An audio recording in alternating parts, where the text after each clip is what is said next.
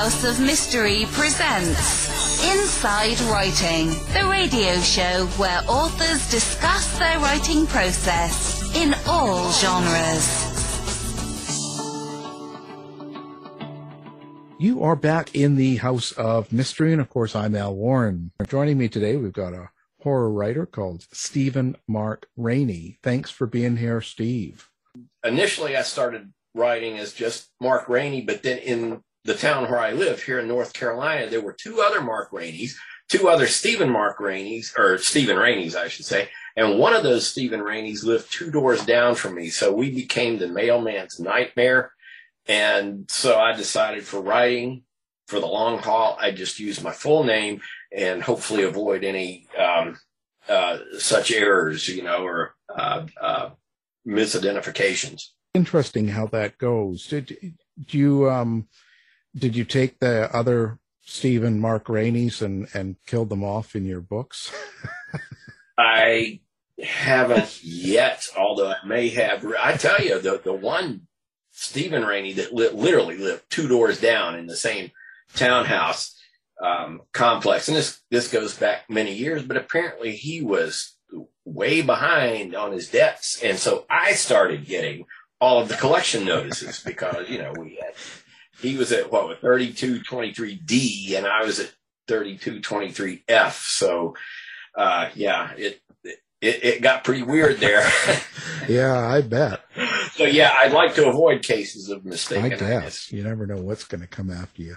So you primarily stick to horror. And it looks like ghost and sort of scary stuff.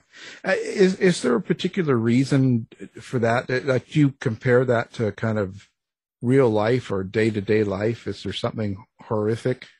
I have always loved scary stories, movies. I when I was a kid, I grew up in an area, rural small town, you know, with lots of woods around. And my earliest memory, the earliest emotions I remember are being afraid from the sounds that I would hear coming out of the darkness at night. We had whippoorwills that were, they have kind of a mournful, eerie call, and they were all around the house at night. And about that time, this was in the early 60s, and my dad always watched like The Outer Limits and The Twilight Zone.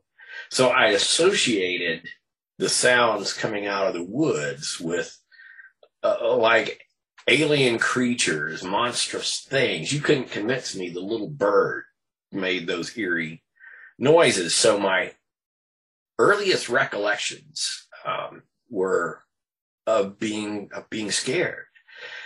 And the only thing I discovered that I liked more exhilarating, I guess you'd say, than being scared was scaring other people. So I became, at a young age, I would come up with explanations and stories revolving, you know, anything in life that I could make scary. I enjoyed doing, and I think that certainly carried over in my formative years as a kid, and then growing up, I drew scary monsters, started writing scary tales, and I still love it. I just love that mode, you know. I noticed that you took on the Dark Shadows, and Dark Shadows was kind of a classic series. Like, I remember that. I'm probably not much younger than you, but I remember being in school and pretending to be sick so I could go home and watch a Dark Shadows, because it was on at 2 and school was in until 3. So that's such sad life, eh?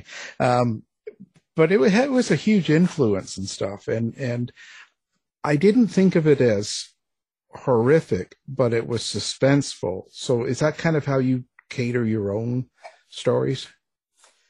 In a lot of ways, yes. When I first started or became aware of Dark Shadows, it was because we visited my grandparents down in Georgia, and Dark Shadows aired in the afternoon there. But when my family brought us back to my home in Virginia, the local channel didn't run Dark Shadows. And so I could only, unless you had cable TV at that time, we did not have cable, so, but some friends of mine did. So I took every opportunity to invite myself over to their places so I could watch Dark Shadows, but I didn't, but you know, it was an ongoing series, a story that just kept going and going and going, but I only got to see little bits and pieces of it. So it became this sort of special, magical property. And so by the time, yeah, I think it was in 1969, my dad got cable TV for the house, so I got to watch Dark Shadows all the time, and that just cemented in my brain that this was a wonderful show. That it was kind of creepy, but it was engaging on a very mysterious level. And I've always looked at Dark Shadows as having a kind of special magic that very few other creative properties had. Well, it was pretty amazing when you think that though it was a soap in a sense, it really could keep your attention just with the writing, with the words, some of the characters. It's not like they had a lot of effects. Right. The thing I can look at as an adult with Dark Shadows is when it was good, it was brilliant. I mean, the acting, the writing, the music, visuals, all these things came together to make just a wonderful experience.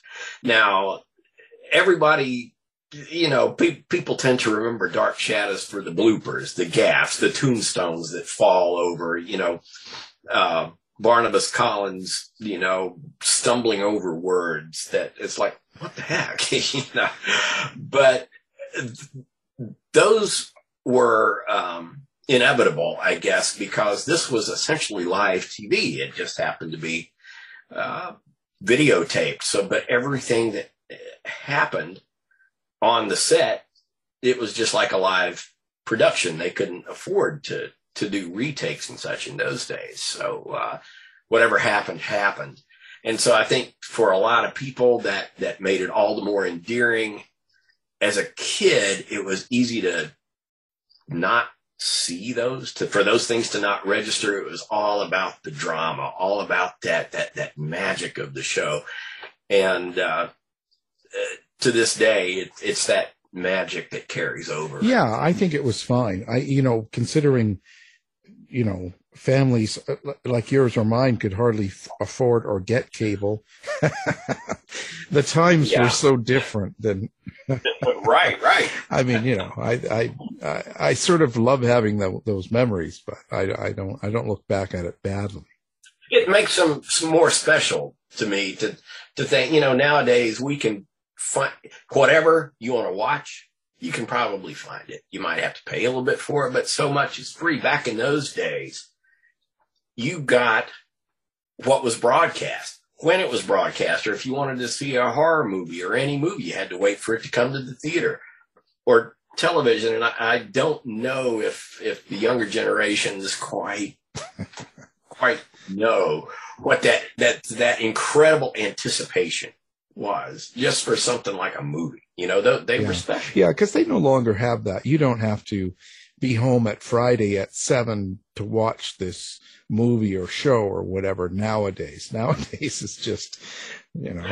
Right. Well, you know, they're on that rare occasion that I can't find something in particular that I'm looking for, especially some older property. You know, I'm like, what the heck? You know, you can find anything. Yeah.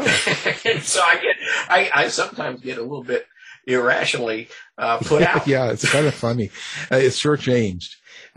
But how did you get involved in doing the audio production, like the scripts for them, for the Dark Shadows? Like what would?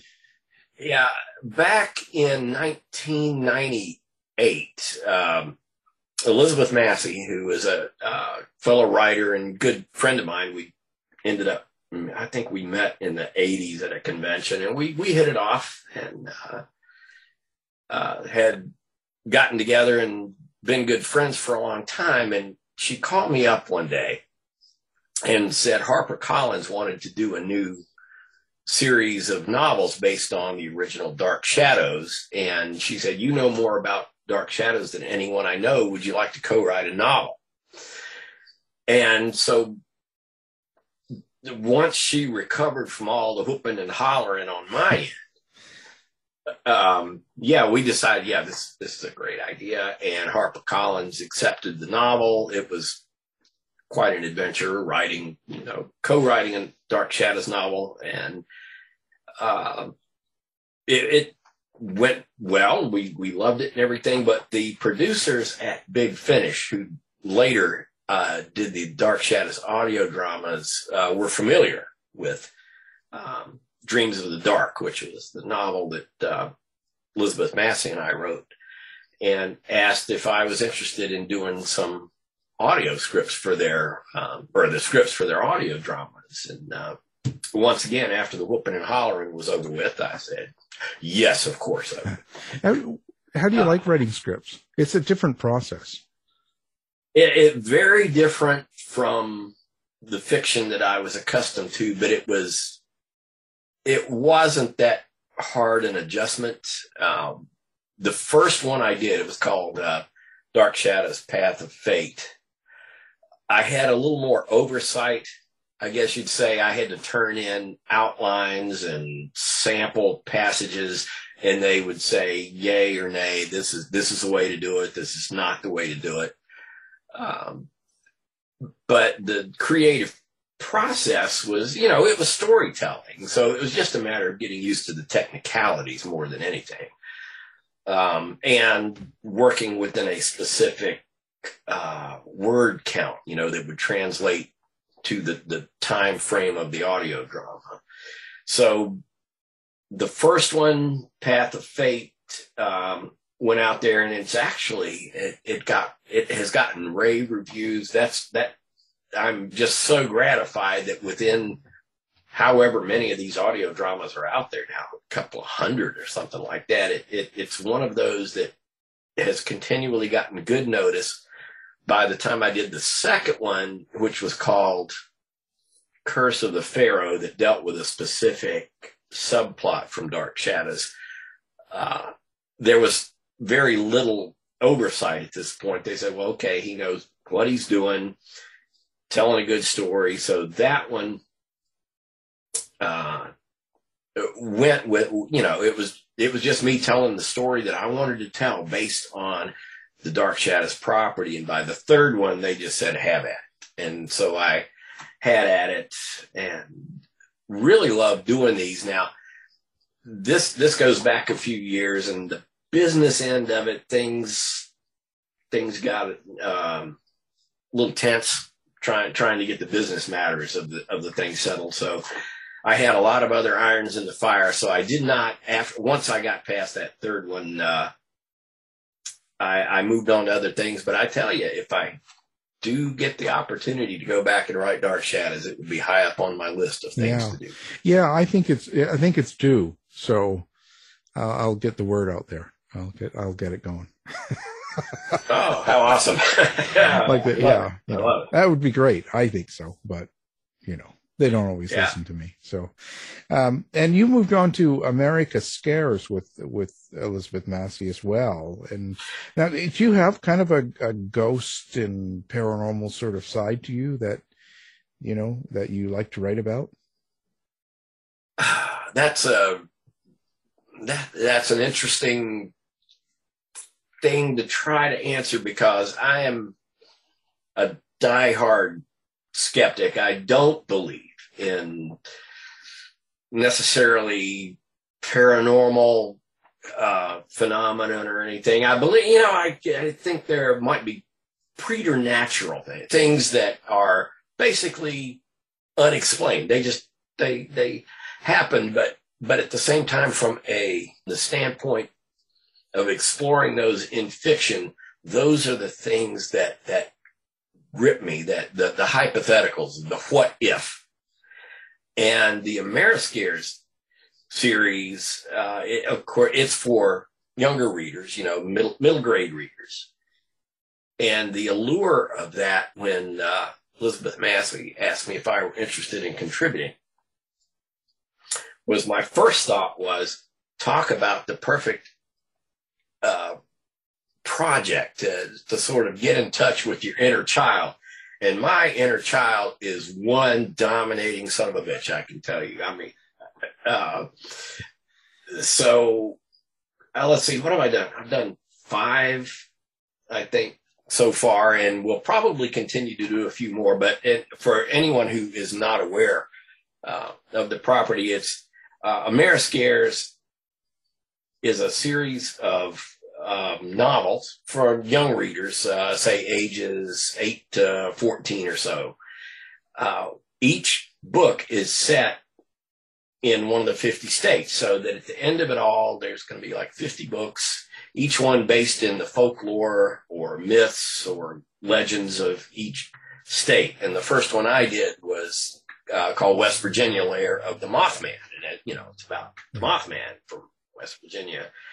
And then I've done several more. I just finished the Georgia book. It hasn't been published yet, but it's about Lake Lanier in Georgia, which is reputedly haunted. And my grandparents lived along Lake Lanier, so that was a special personal interest to me. So yeah, I've really enjoyed exploring supernatural, preternatural things on a level that I think will both, hopefully sort of creep out kids, but also engage them, enthrall. You find it a challenge, but to write about something you don't necessarily believe in?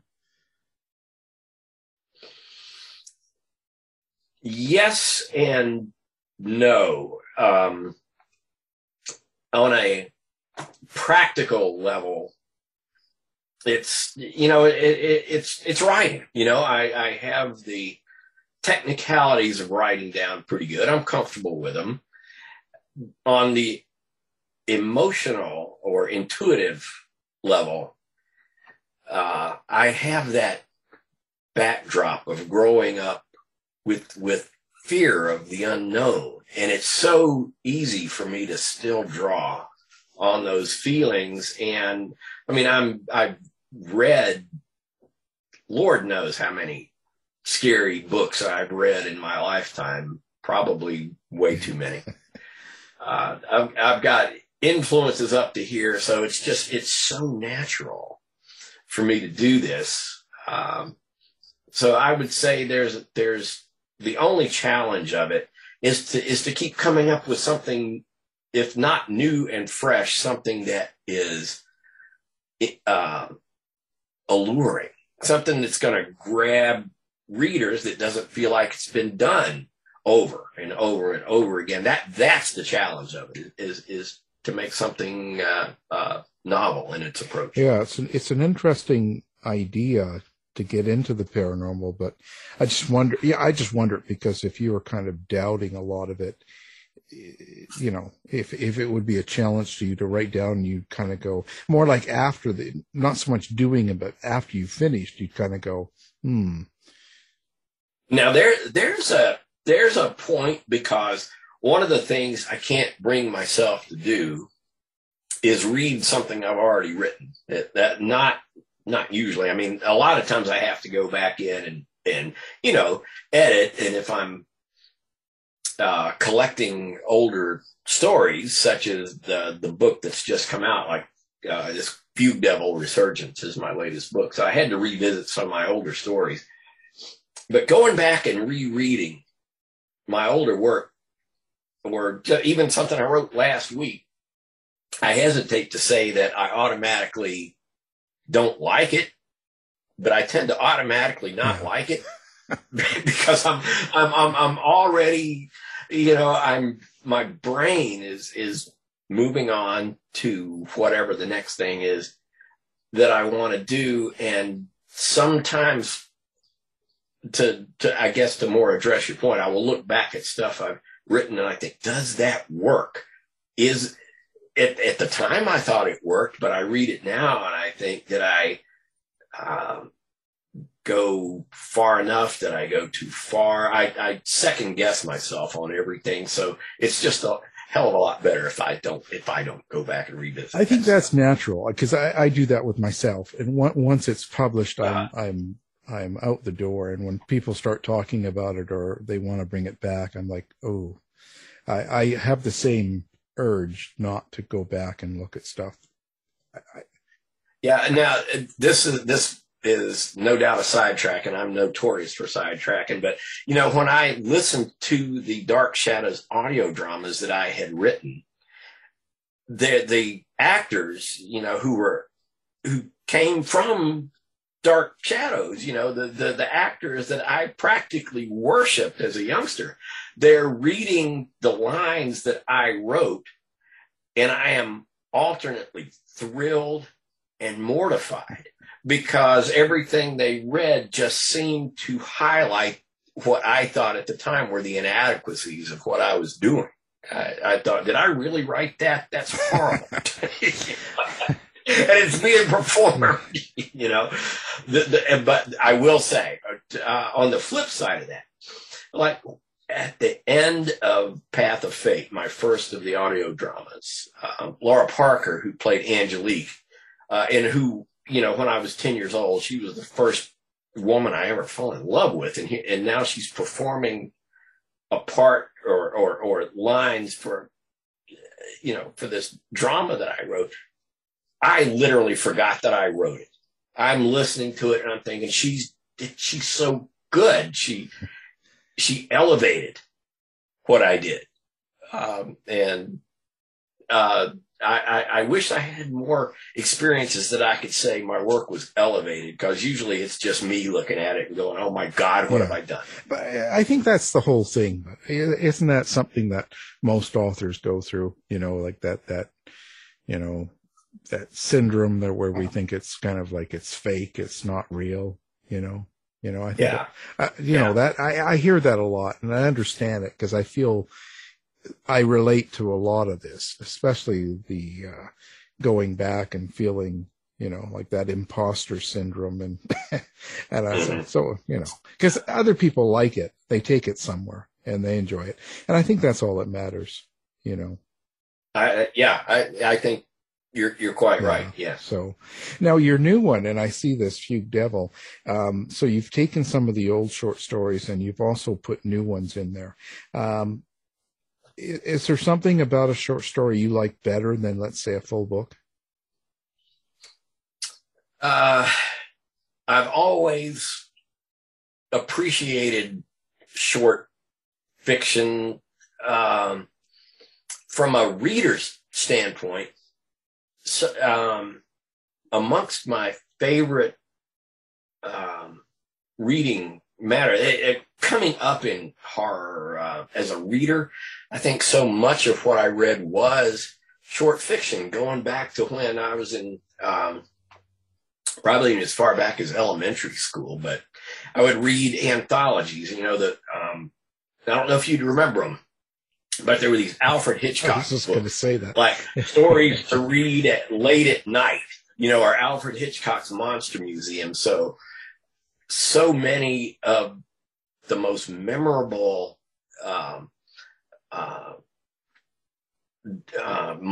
monster stories, horror things that moved me, things that touched me, were short fiction.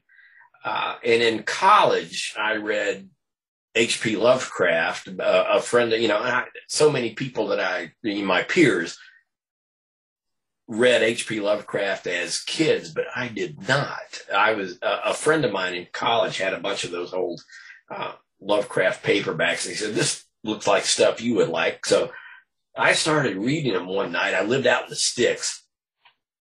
And ordinarily there were, four other people lived in the house. But at this time I was alone. And for the first time since I was a little kid, I couldn't go to sleep. I was like, holy crap, this stuff is scary.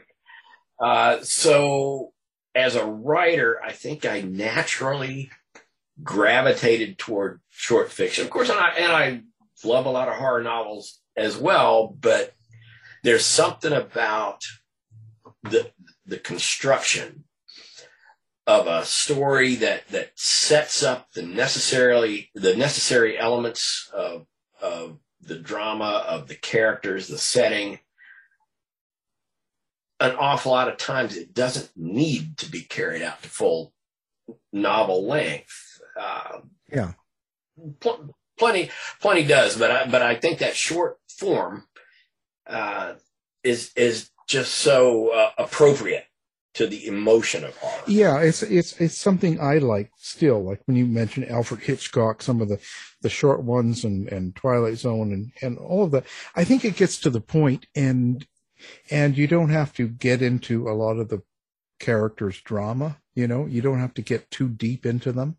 Conversely, when I'm not reading scary things, I read a lot of nonfiction, and I love novels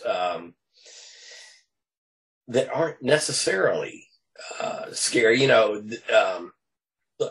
my favorite novel series outside of the scary field were the James Bond novels, not horror. I still, you know, I still love that stuff. But yeah, the short form for horror it really does have an allure for me. So I've written several novels. I've enjoyed them. But I think for the impact, the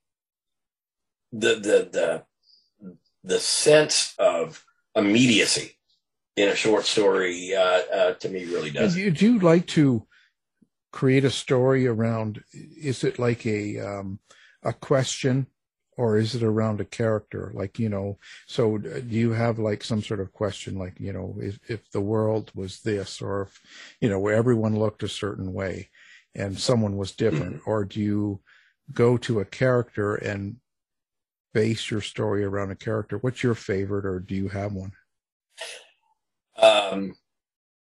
All of the above, but you know what really sets my mind in motion is setting, places that I've been or that I want to experience. For example, I'm at, right up to the moment that we started this interview, I'm plotting a new novel that's set in Italy. Back in, let's say, after, my wife and I have taken a couple of trips to Italy with friends, and we discovered so many incredible places, and it's the places that set my mind in motion to that makes me feel a connection and really gets the creative energy going. And another thing about setting is that one of my activities outside of writing is geocaching. I don't know if you even know what geocaching is. It's sort of a high-tech treasure hunt where people who geocachers we're called, there are hidden containers out in the wild. They're everywhere. There are, I think, something to the effect of 3 million geocaches out in the world. A person hides something, a small container, something with swag in it, but they all have a log sheet in them so that when you find them, you sign it to show that you've been there. And when a person hides one, the coordinates, the GPS coordinates are published on the website, and finders go out there and try to find it. Geocaching has taken me to some of the most incredible locations I have ever seen. And so many of them close to home, or when we're traveling, like when we were traveling in Italy or Spain or France, one of the first things I wanted to do was go out there and go geocaching, and I would find the coolest places I've ever seen in my life. And that gets that creative energy going. So a lot of times, setting is what fires me up to get a story in the works. So in a way, I guess you probably write your location as a character. Very much so. And that's something that, as a reader, resonates with me. When a writer uses setting in such a way that it draws me in the same way that that characters would. And conversely, if a writer fails at convincing me of the location, that's definitely points against. There was I'm not going to pinpoint the who's and the where's or anything, but there was one novel back in the 90s that was supposed to be set in Chicago. Now, I lived in Chicago for a lot of years. There was nothing in that book, not one word in that book, that made me think, oh yeah, Chicago. And it just pulled me right out of that book. On the upside of that,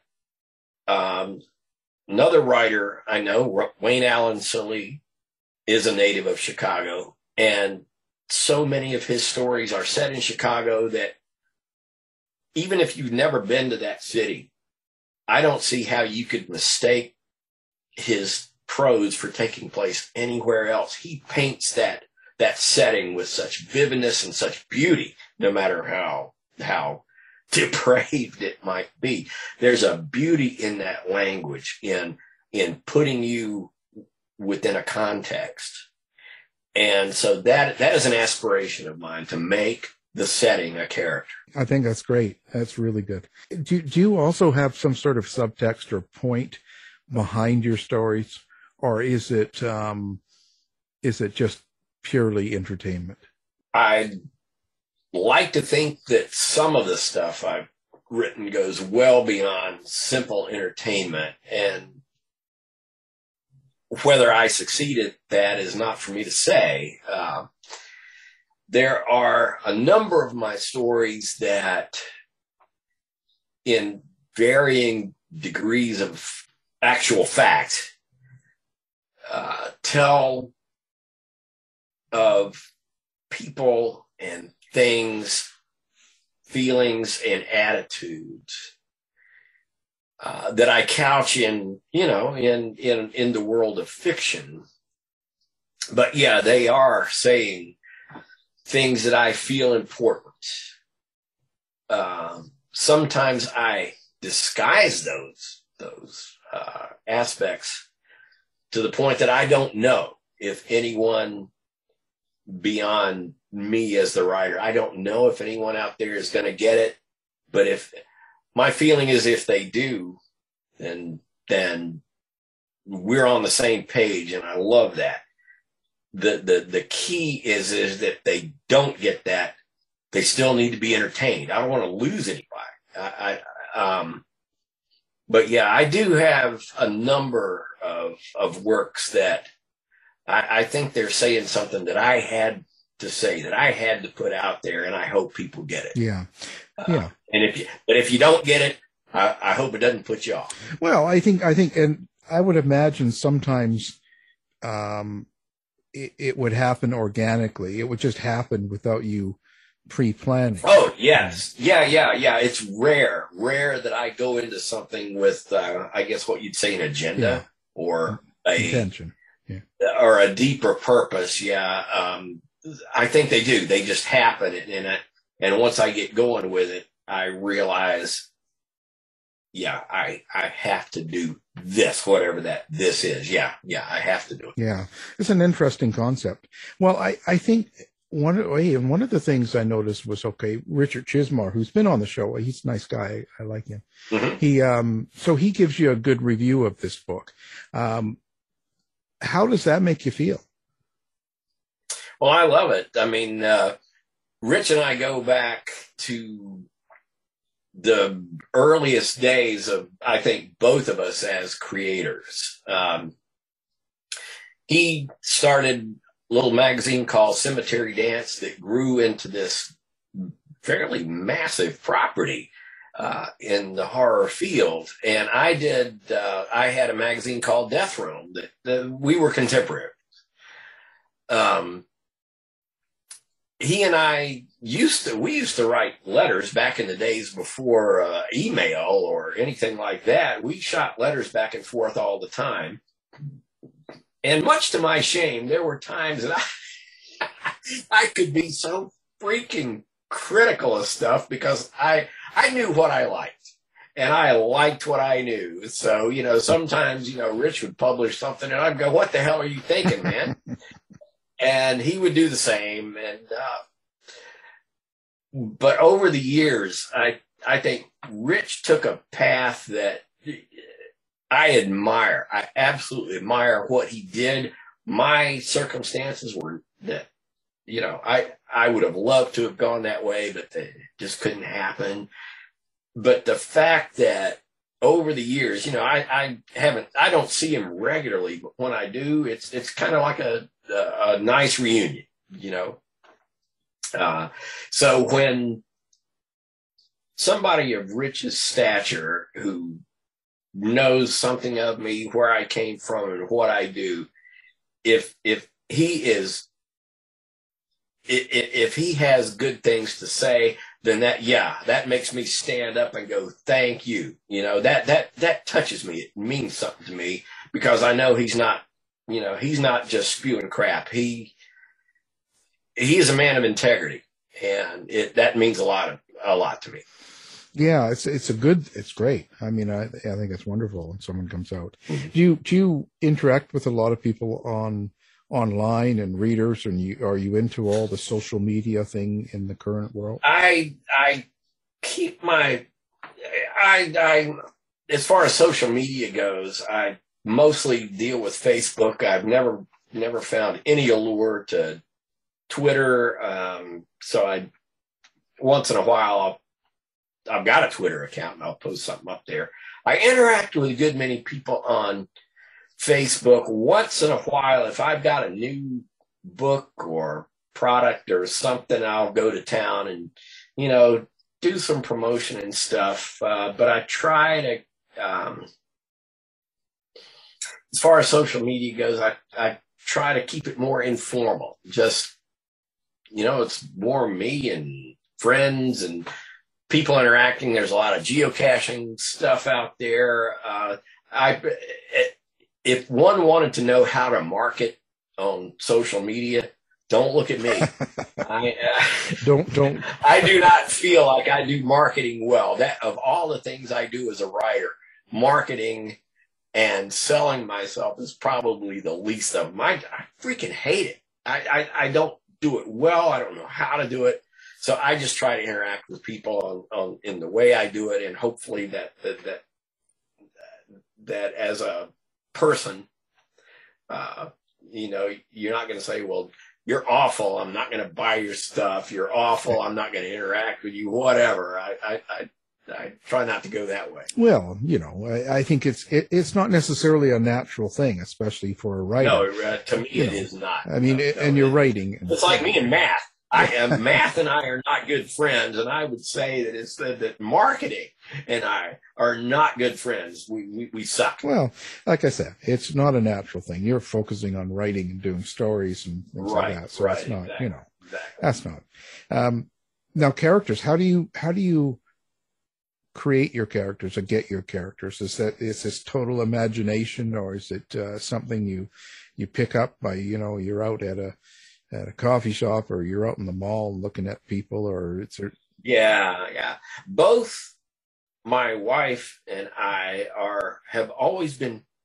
I mean, she's not a writer or anything. She's more of an artist, but we like people watching. Wherever we are, we like to sit at wine bars and drink wine and look around, and without necessarily eavesdropping, if we can pick up on mannerisms, on the way people comport themselves with other people, everything goes into this catalog, this little file cabinet that I have inside. And I'm like, I can use that.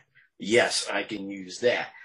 And then there are, you know, friends, people of my acquaintance that stand out traits I tend to store in my memory banks, and a lot of times I will weave a character that I can go back to those files and go, okay, these traits work, these traits over here work, that dialogue works over here, and then try to compose people that are both believable and in some fashion relatable. I was about to say a lot of antagonists. I don't like to paint antagonists as just bad people, bad forces, whatever. The key, I think, to antagonists is whether, or even anti-heroes, whatever, is to make people that they don't necessarily have to be likable, but in some fashion, you want to relate. You don't want them to just, well, with certain dramatic exceptions, you don't want them to be ciphers. You don't want them to have no depth. And so, yes, whether it be protagonists, antagonists, whoever, I try to draw characters both from experience and from projection to take the characteristics that I have recorded and to weave them into someone that you're actually going to care about, whether positively or negatively. Mm. Do you experience characters in any particular way? And I say that because a lot of fiction writers will say that they hear them or they see them. You know, there's, I hear all sorts of stories. They relate to them like family, like kids, like, do you have any of that, or do you just sort of? Sometimes, yeah. And you've probably heard this before. Actors, characters in roles, you know, I can look at, say, the main character of my novel, Blue Devil Island, who is a pilot. I can think, that's a young William Holden. Or I can think of a guy in one of my others and go, oh, that's Roy Scheider. You know, and I will see actors playing roles, and it's very easy to plug them into the character that I'm painting. That's not ubiquitous. That doesn't happen all the time, but sometimes. But that's one way that they resonate. Hmm. Interesting. So now this Fugue Devil 30th anniversary. Was there a particular reason you resurfaced, like resurged this? That was actually not my idea, but I liked the idea. There's a little backstory here that a few years back, I mentioned before, growing up in a little town in Virginia, Martinsville, Virginia, I still own my childhood home. It was, after my mom died, it was willed to me. So I still spend a lot of, it's about an hour from here. I spend a lot of time there. I love going there. A few years back, Samara Wynn, who was a Facebook friend, and the last I knew, she lived in California. And suddenly I saw she was posting from Martinsville, Virginia. And I'm like, what? That's too weird. So as it turns out, she had moved to Martinsville almost by chance with her ex-husband. They moved literally as the crow flies, a stone's throw from my old childhood home. And we started getting together, my wife, and we'd sit out and drink wine and talk writing and fiction and everything about the business. And she has been publishing her own fiction under her own label for several years and doing extremely well with it. And she wanted to branch out into publishing other writers. And she had gotten to the point where she felt like I've got some work that would be viable, commercially viable, that she particularly liked. And she said, how would you like to do a collection of your fiction? And here it is. It's going on 30 years since this story, Fugue Devil, which I feel like is one of the most pivotal works, most perfectly, personally meaningful works that I did.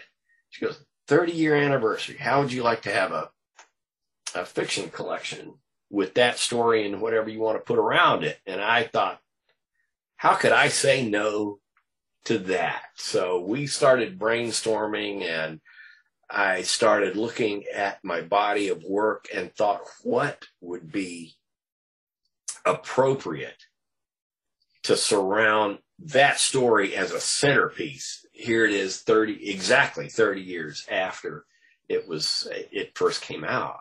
And so it just sort of was an organic thing. It started growing, and collaboratively we put together this collection, and now it exists. And I really do feel like it's probably the single most representative work of, or collection of my fiction, my short fiction. The paperback and ebook versions are available right now. The hardback version has had a slight delay, but should be out very, very shortly.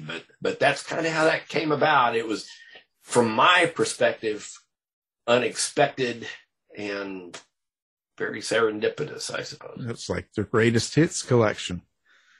You could say that. I guess you could say that, because I don't know if I'm the world's best person to choose greatest hits or anything like that. But I feel like I'm very pleased with the selection of stories in there. And you had asked earlier about, you know, the themes, the underlying motivation for certain stories. And I feel like the ones that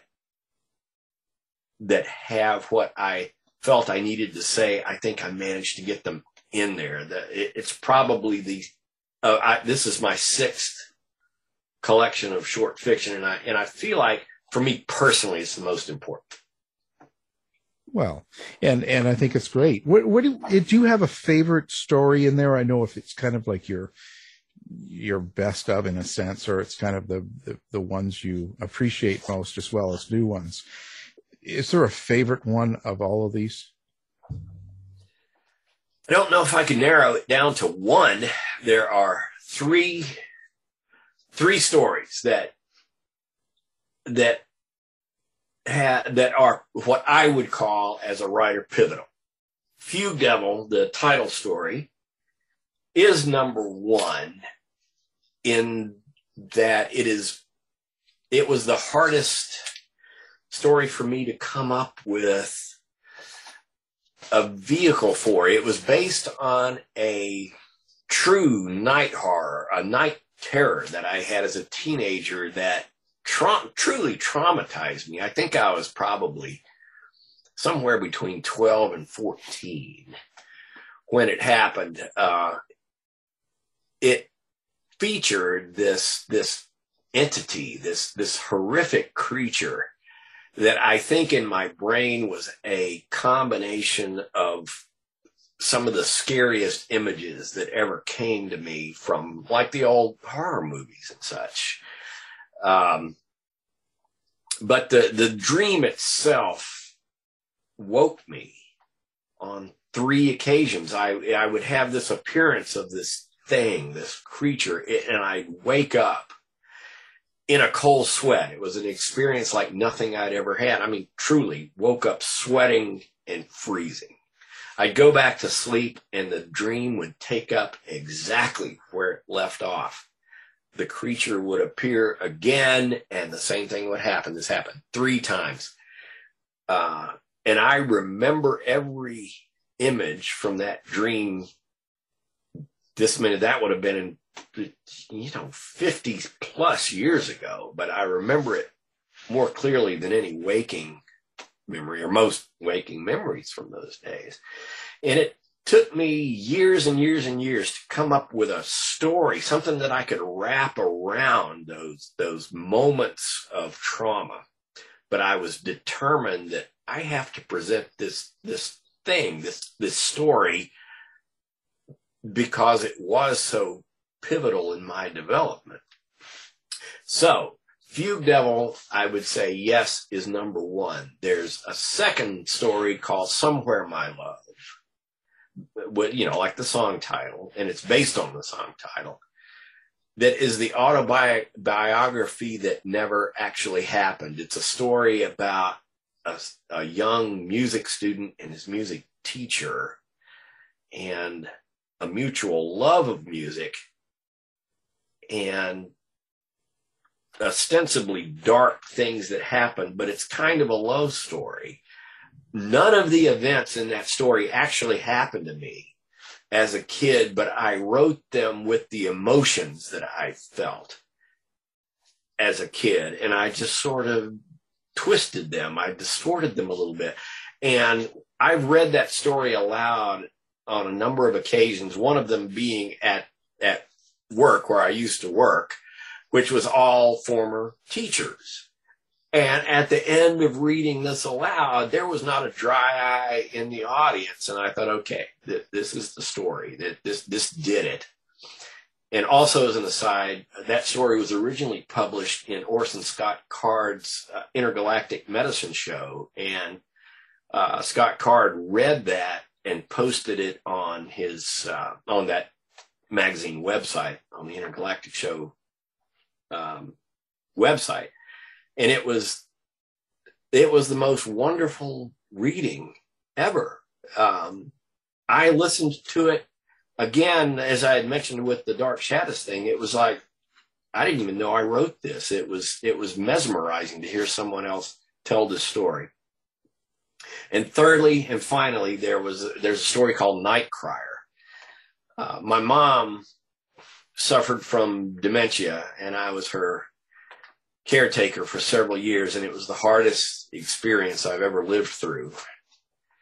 And she died in 2020. But before she died, I wrote this story that was inspired entirely by my experience with her dementia, and it's the dark flip side to Somewhere My Love. It's the autobiography that never happened, but instead of being heartwarming, it's the exact opposite, inspired by that experience with my mom. So those, to answer your question, there's three stories. I couldn't pinpoint it to one, but those three are the ones that had to be there. They're the ones that, those are the stories I had to tell. Yeah, no, that's great. It's always good to hear. Wow. Now, do you have a website and something like that where people can find you? Or I do. My website, which is older than the hills, I marginally updated. It's just my full name, Stephen MarkRainey.com, StephenMarkRainey, and that does have links to my Facebook, where I'm pretty active. I've got a blog where I do any and everything related to writing. I put on the blog. I put a lot of geocaching stuff in there. There's a lot of stuff that's basically just for me, but I try to make it entertaining. If you happen to stumble upon this thing, you poor sod. But yeah, there's links to all of those on my site. Of course, we'll have that up so people can find you easy with one click. Anybody listening, you know. How was the COVID for you in your writing? Like, did it kind of get in the way for you? It's a lot of writers that, you know, I had two kind of response. I had writers, some that would say that it shut them down, and other writers that would say it kind of enhanced them. It did shut me down to some extent. I was hoping for the exact opposite effect, but it really didn't. Real life issues truly crowded out not just the time and energy available, but the spark that moves me to write was crowded out by real life concerns, things that had to be done. But afterward, after the worst of it, and like I said, I've just been suffering with a bout of COVID myself, which fortunately was virtually negligible. But there was an anthology that has been put together. It hasn't been released yet, based entirely on COVID experiences put into the realm of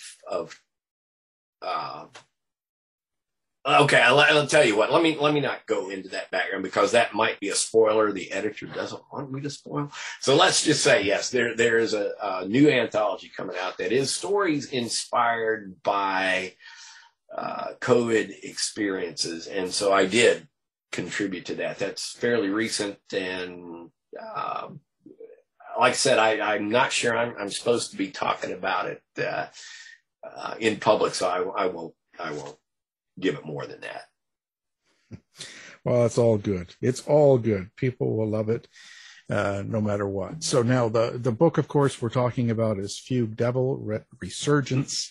Yes. Our guest is the author, and we appreciate you being here. So that's Stephen Mark Rainey. Thank you. Thank you. This has been a real pleasure.